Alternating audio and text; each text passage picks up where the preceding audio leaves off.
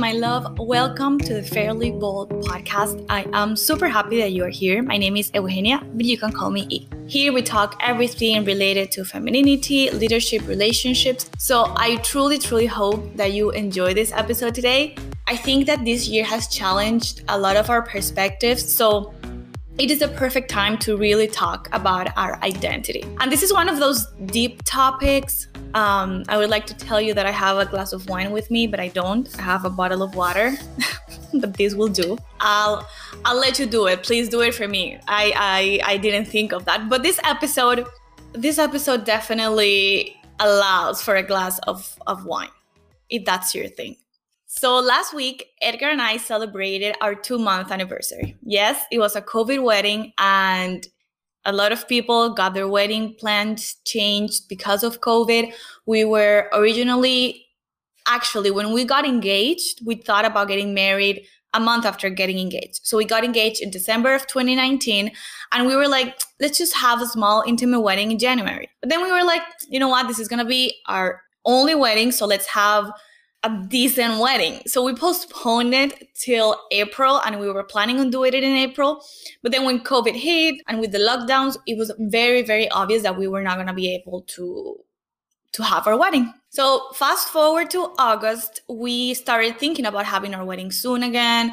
And we were in constant communication with our venue. Matilda from the Mayfair is amazing. If you're in Miami, I highly, highly recommend her.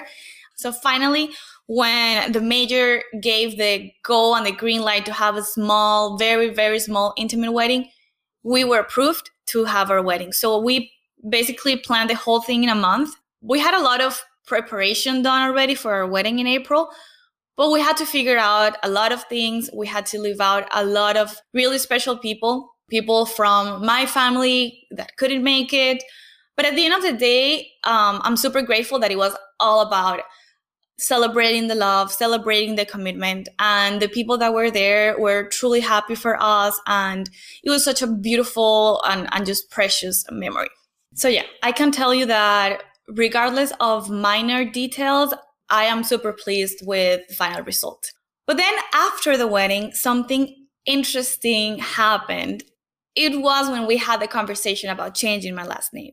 And that was a conversation that we had been having for a while. We had been talking about it, I think, even before getting engaged, just like trying to understand the other person and trying to understand what the other person's perspective was when it came to taking your husband's last name. And at first, I was completely against it the first time we talked about it. I love the idea. I, I think that it's very, very special having just one name as a family, but there were many things that made me uncomfortable. I later discovered that it was all about my identity.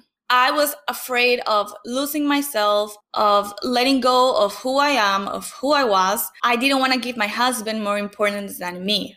Ultimately, I was truly afraid of letting go of myself. So that led me thinking like I would tell to myself, if you don't want to change your last name, that's perfectly fine. At least just make sure that there's not pride or fear underneath that choice. You know, that I don't like making choices based on fear. I like to make my choices based on love and what I know and feel it's best. So um, I really had to make sure here. And I realized that the reason that I was afraid is because I was struggling with my identity. And here is when this topic gets philosophical to a point. So, what makes you you? Think about how you introduce yourself. You say, Hi, nice to meet you. My name is XYZ. I am from this place. And that's a conversation starter. Every time someone senses my accent or they like they can feel my accent, they immediately ask me, Where are you from? So asking where you're from is a basis to really build who you are, both for yourself and for the people around you. So the problem is that a lot has changed in the past five years. I had to leave Venezuela in 2015 because of the political crisis. And right now, I haven't been able to go back, and I don't know when I'm going to be able to. Crazy story. I don't even have a passport because we have a huge issue with the government and we don't have a place to just go and get a passport. We would have to pay like $700. It's crazy. So I don't really have a country to go back to. I'm not truly from this country either. I'm living here legally, but it's not truly, I'm not truly American. So that leaves me very confused in terms of who I am. And then I kept thinking, is my identity defined by the things that make me uniquely myself?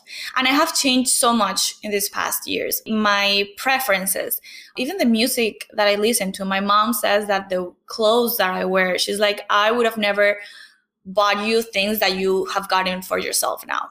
So I, I, I have changed a lot. And, and I feel like even friendships that I had before, we grew apart and we became different people. So in that sense, I'm not the same person that was in Venezuela. So then I was like, okay, okay, we are not where we are from, clearly, because I'm me, even though if I'm in this weird limbo right now, we are not our preferences because those change a lot. So maybe we are our bodies. Like, am I me because I look the way I look? And then if someone looks at me at the street, they recognize me. But then it didn't make sense because my body has changed throughout my life. Even you know, scientifically speaking, from the minute of conception, we are a person, we are alive. All of our genetical information is stored in that initial fetus and that initial conception. So I was a person, I was me at that time of conception, I was me. I changed during those nine months. My body changed, but my genetic information stayed the same. And then I was born and I continued growing. And if a person met me when I was two years old, if that person was to see me today, they wouldn't probably recognize me because I've changed so much physically. And what about people that change their looks? There's people in Hollywood, I'm not gonna name names, but there's people in Hollywood that when you look at their first movies and you look at their latest movies, you think that they hired a doppelganger in Las Vegas to take care of their job because they wanted to retire. They look completely different because of plastic surgery, yet they are still there. So clearly, our bodies don't make us who we are. So then I was like, okay, I am not where I'm from. I am not my preferences. I am not my body. So maybe I am my memories. Maybe I am me because I've lived all of these experiences and I have all these memories and those memories make me who I am. But then I kept thinking, what if I had a car accident? God willing, it doesn't happen. What if I had a car accident and I sadly lost my memory?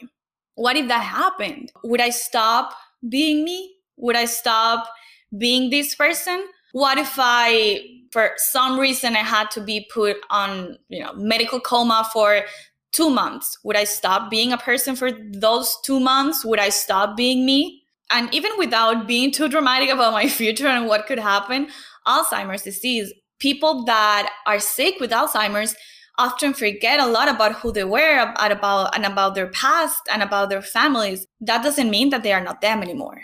So I was, mind you, I was still figuring out what makes me me. So we have it's not where I'm from. It's not my preferences. It's not my body. It's not my memories.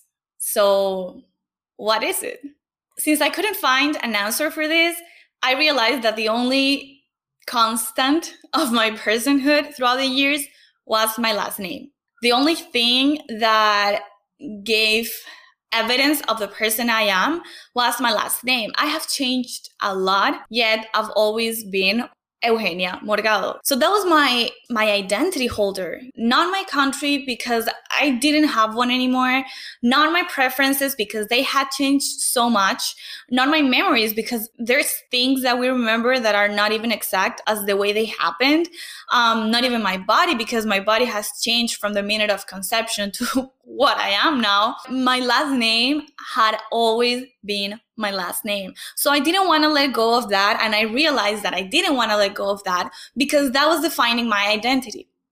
I was basing my identity and who I was and the person that I had changed so much throughout the years, but was somehow still the same person.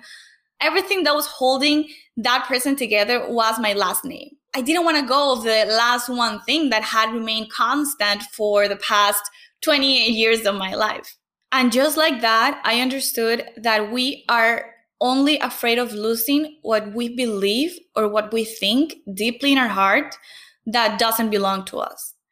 So I was holding on to this external validation. I was holding on to this last name because I didn't know who I was or where was my identity. I was afraid of losing it because I didn't feel like it belonged to me.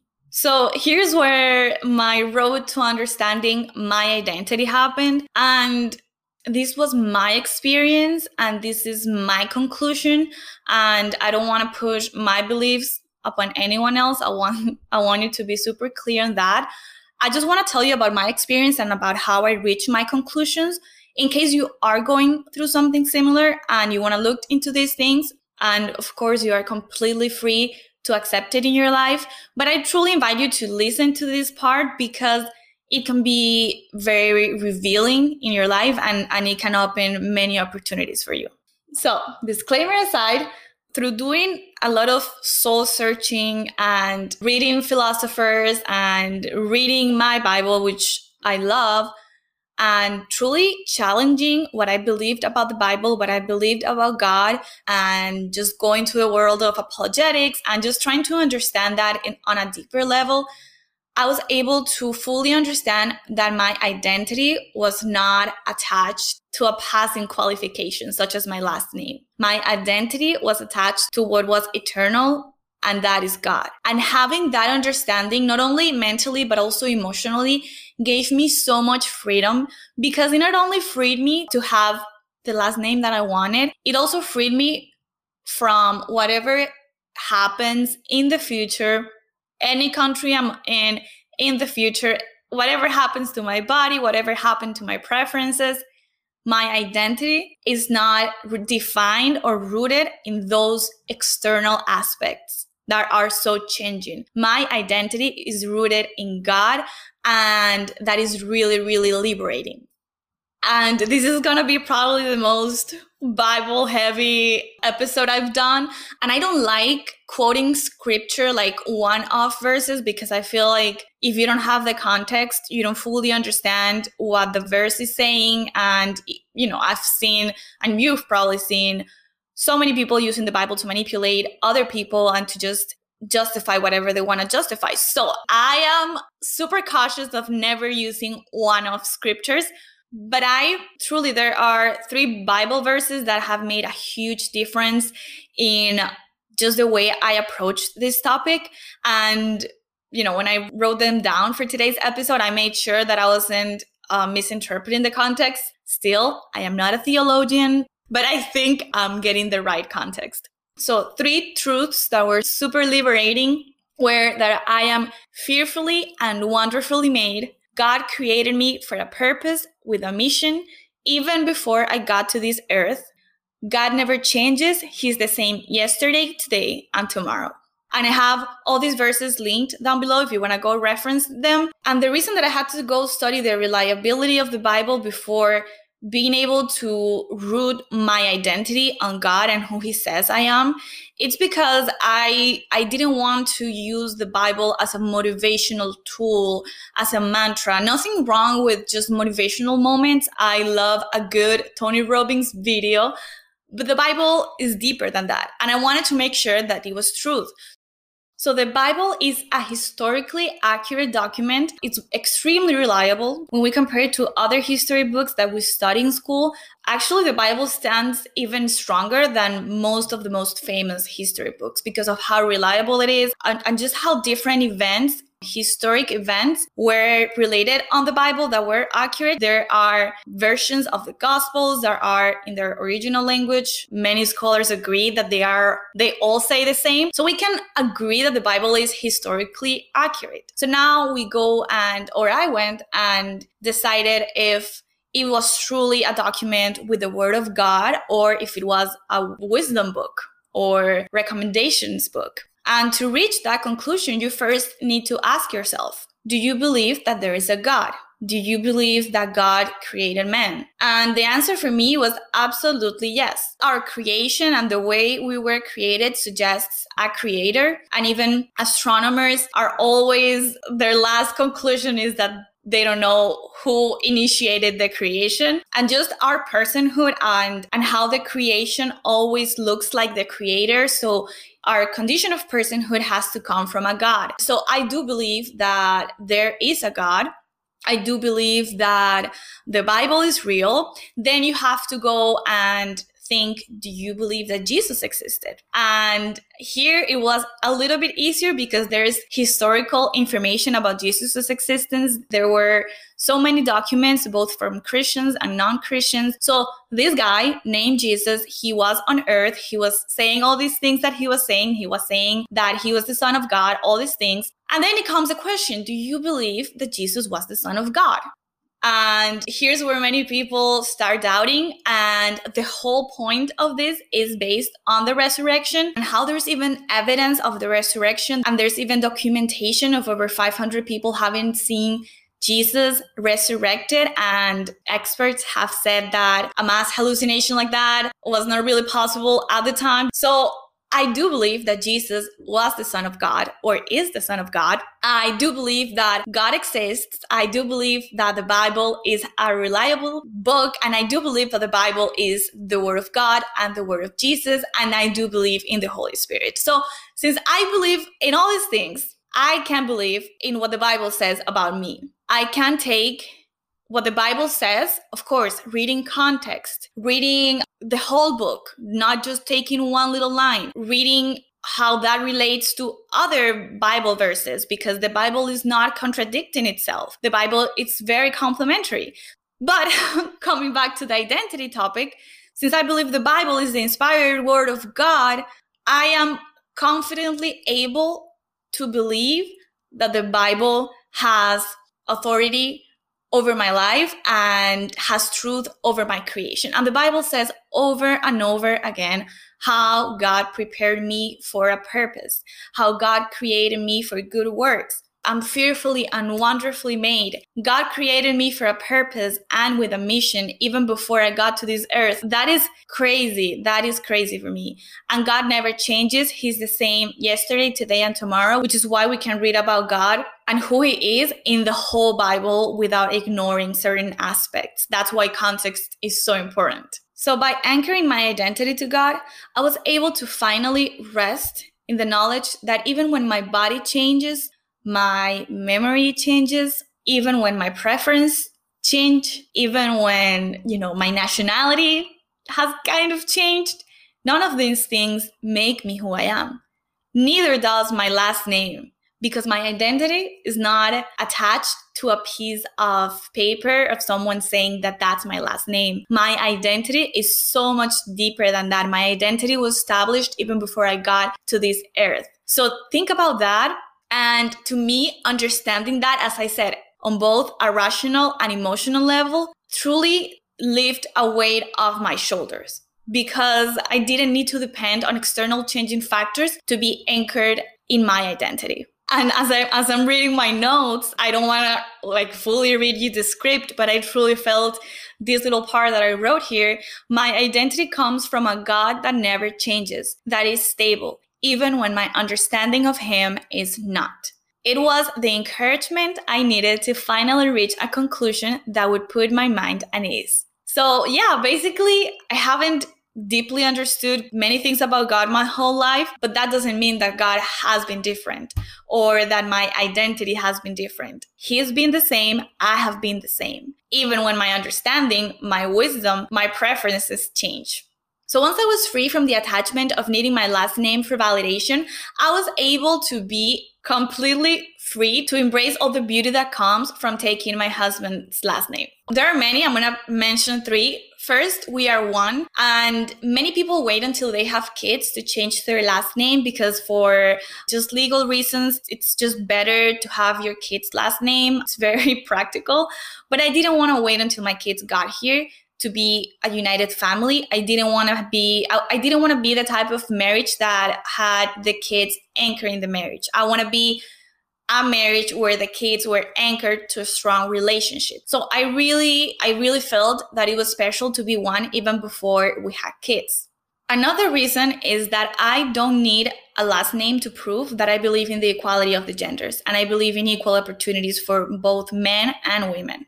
Suddenly, the world wants to make a political statement out of everything. And everything that's traditional is considered demeaning for women or the patriarchy affecting women. And to some extent, yes, there are many structures that were set by men that were oppressive towards women.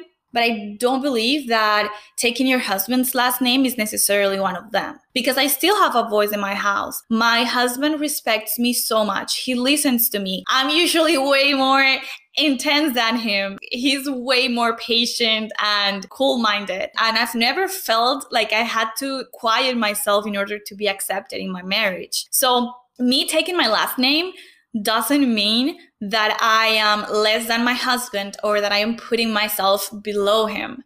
And as I quickly mentioned on the first point, honestly, it's very convenient because my name, my legal passport name is Eugenia Morgado. Can you imagine myself for five years in this country? First of all, spelling my name I don't say Eugenia anymore. I say Eugenia because it sounds easier to pronounce. I'm not going to make anyone say Eugenia. So now everyone calls me E, and that's just easier for everyone instead of calling me Eugenia.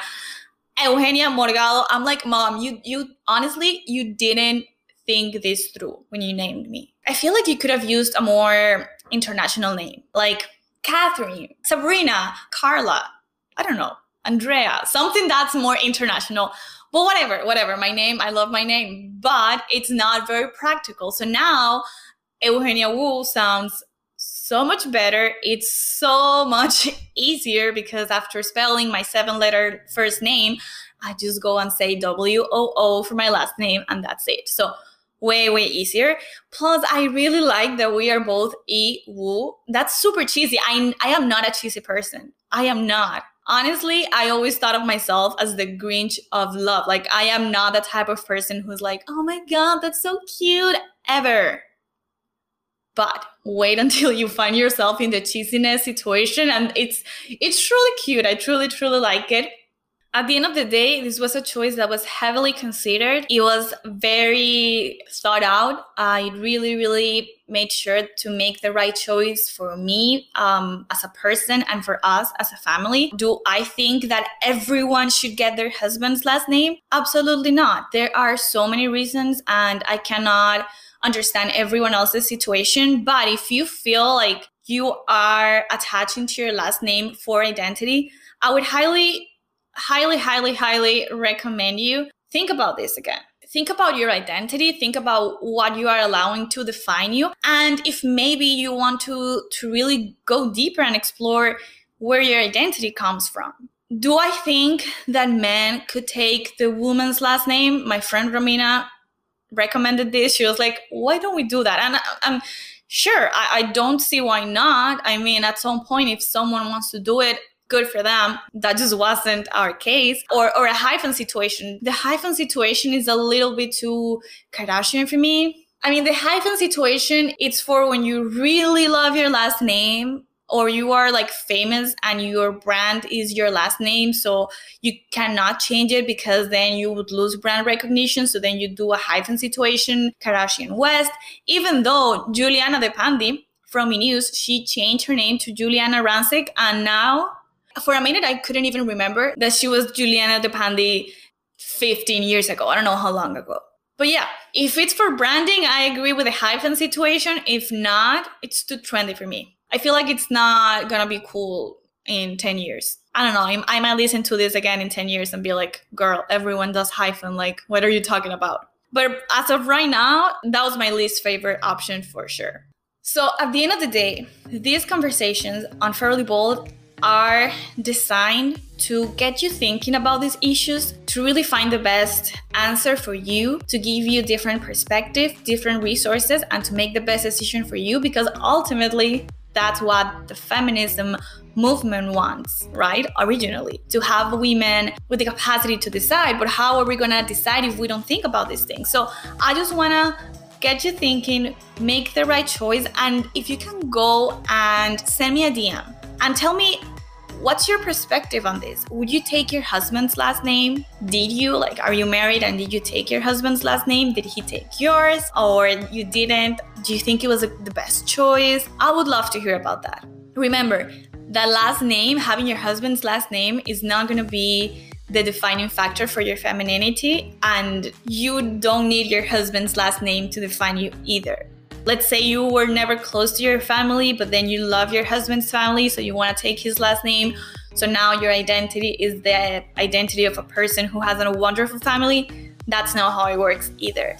The last name shouldn't define your identity. That is not the purpose of it. And I just want to encourage you to think. Let me know what was your conclusion. And as always, I would highly appreciate it if you could leave me a five star review on iTunes and follow me on Spotify because that truly, truly, truly, truly helps the podcast grow because the more reviews I have and the more followers I have on the channel, the podcast algorithm kind of understands that there's something cool happening here. So, thank you once again for listening, for sharing your thoughts and your ideas with me. I cannot wait to see you again very, very soon.